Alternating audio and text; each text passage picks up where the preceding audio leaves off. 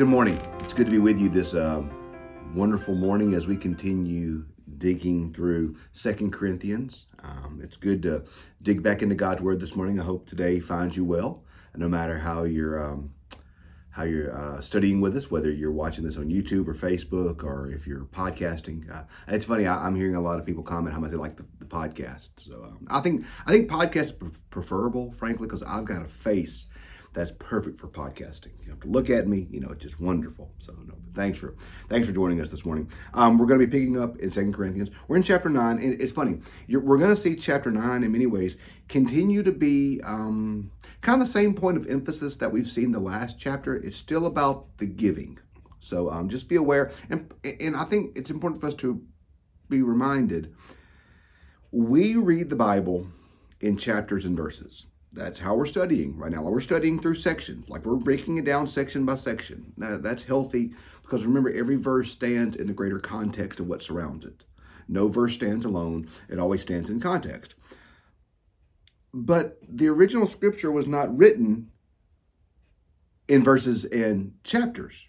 It, those were later additions to help us read and study. So it may seem like we're like, well, Dad gum, Paul, you've been talking about this offering for Jerusalem for two chapters now. You know, come on, we get the point. But we read this as multiple verses in multiple chapters. Paul wrote this as one continuous whole. So, really, it may even make sense in the editing of this when they added chapters and verses for this to have been one chapter because it really is one continuous story. So, that's why it may feel like Paul's been beating the same drum for multiple chapters it's really in the original audience for the original writing, it was one continuous part. So anyway, that's why we're why it seems so long. Anyway, chapter nine. We'll read uh, chapter is one section. We'll read not we'll read chapter nine, one through fifteen, all of this chapter. Now it is not necessary for me to write you about the ministry to the saints, for I know your eagerness, which is the subject of my boasting about you, the people of Macedonia saying that Achaia has been ready since last year, and your zeal has stirred up most of them. But I am sending the brothers in order that your, our boasting about you may not prove to have been empty in this case, that you may be ready, as I said you would be. Otherwise, if some of the Macedonians come with me and find that you are not ready, we would be humiliated, to say nothing of you, in this undertaking. So I thought it necessary to urge the brothers to go ahead to you and arrange in advance for this bountiful gift that you have promised, so that may be ready as a voluntary gift not as an exhort, uh, not extortion. The point is this the one who sows sparingly will also reap sparingly. And the one who sows bountifully will also reap bountifully. Each of you must give as you have made up your mind, not reluctantly or under compulsion, for God loves a cheerful giver. And God is able to provide for you with every blessing in abundance, that you may always have enough of everything, that you may share abundantly in every good work. As it's written, He who scatters abroad gives to the poor. His righteousness endures forever. He who supplies seed to the sower and bread the bread for food will supply and multiply your seed for sowing and increase your harvest and harvest your righteousness. You will be enriched in every way for your great generosity. And you will produce thanksgiving to God through us. For the rendering of this ministry, it not only supplies the needs of the saints, but also overflows with many thanksgivings to God. Through the testing of this ministry, you glorify God by your obedience to the confession of the gospel of Christ and the generosity of your sharing with them and others while they long for you and pray for you because the surpassing grace of God has given to you. Thanks be to God for his indescribable gift. So we see Paul continuing saying here, I thought the interesting part was funny. He said, basically, he said the first verses, chapter, uh, verses, uh, verses two, verses three, on to um, verse five. Hey guys, I've been bragging on you to Macedonia. Like, you know, I've been really talking you up. I've been telling them what a great offering you're going to take up. So you know, I sent some people ahead of me to get ready. You know, you really need to kind of back up my boasting because it looked bad for me and for you if you don't give a great offering.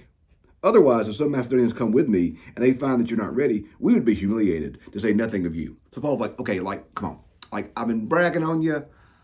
I need you to follow through by bragging because if you don't do it, it's going to look bad for you. It's going to look bad for me. It's going to look bad for all of us. So you need to give.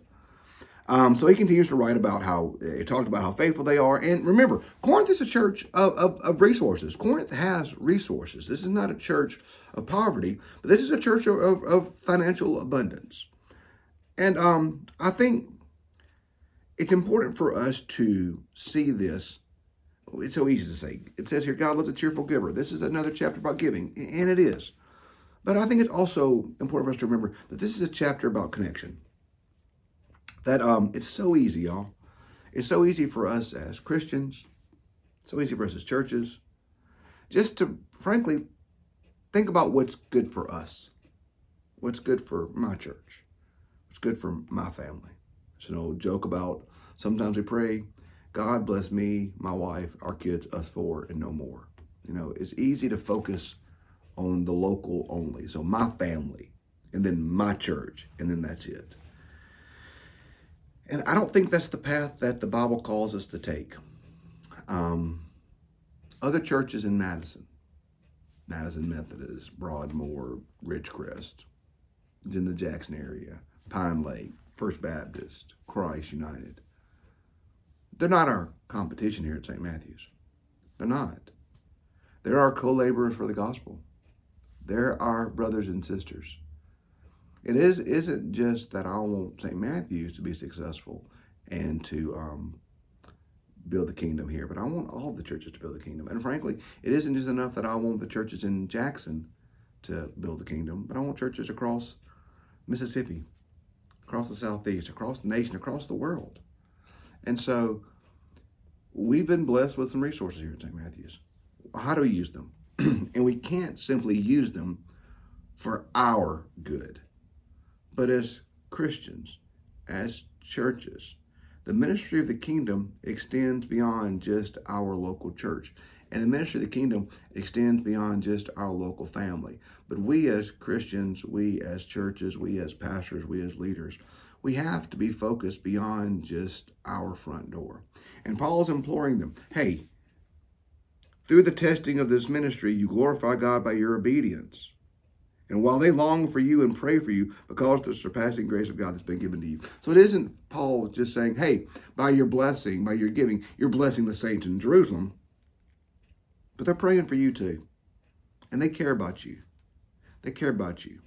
And imagine y'all what it would look like. Imagine what it would look like if we Christians truly cared for each other.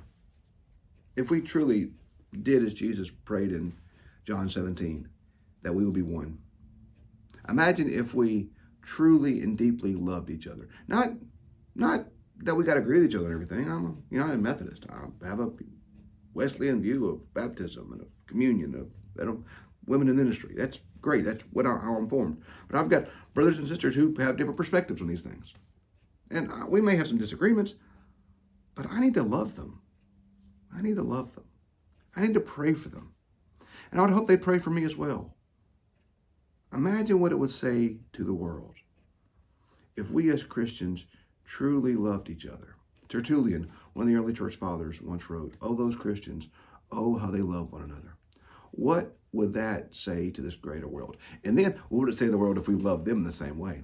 Not just that we loved each other and supported each other and prayed for each other, but we loved the world in the same way. We loved the, our neighbors we loved our enemies. We loved our colleagues. We loved our coworkers. We love our folks on our street who don't know Jesus, that we radically love them in the same way. What would that say to world? Wouldn't that be the path of Jesus, where it goes to 1 Peter 3.15? You've heard me quote 1 Peter 3.15. I love it.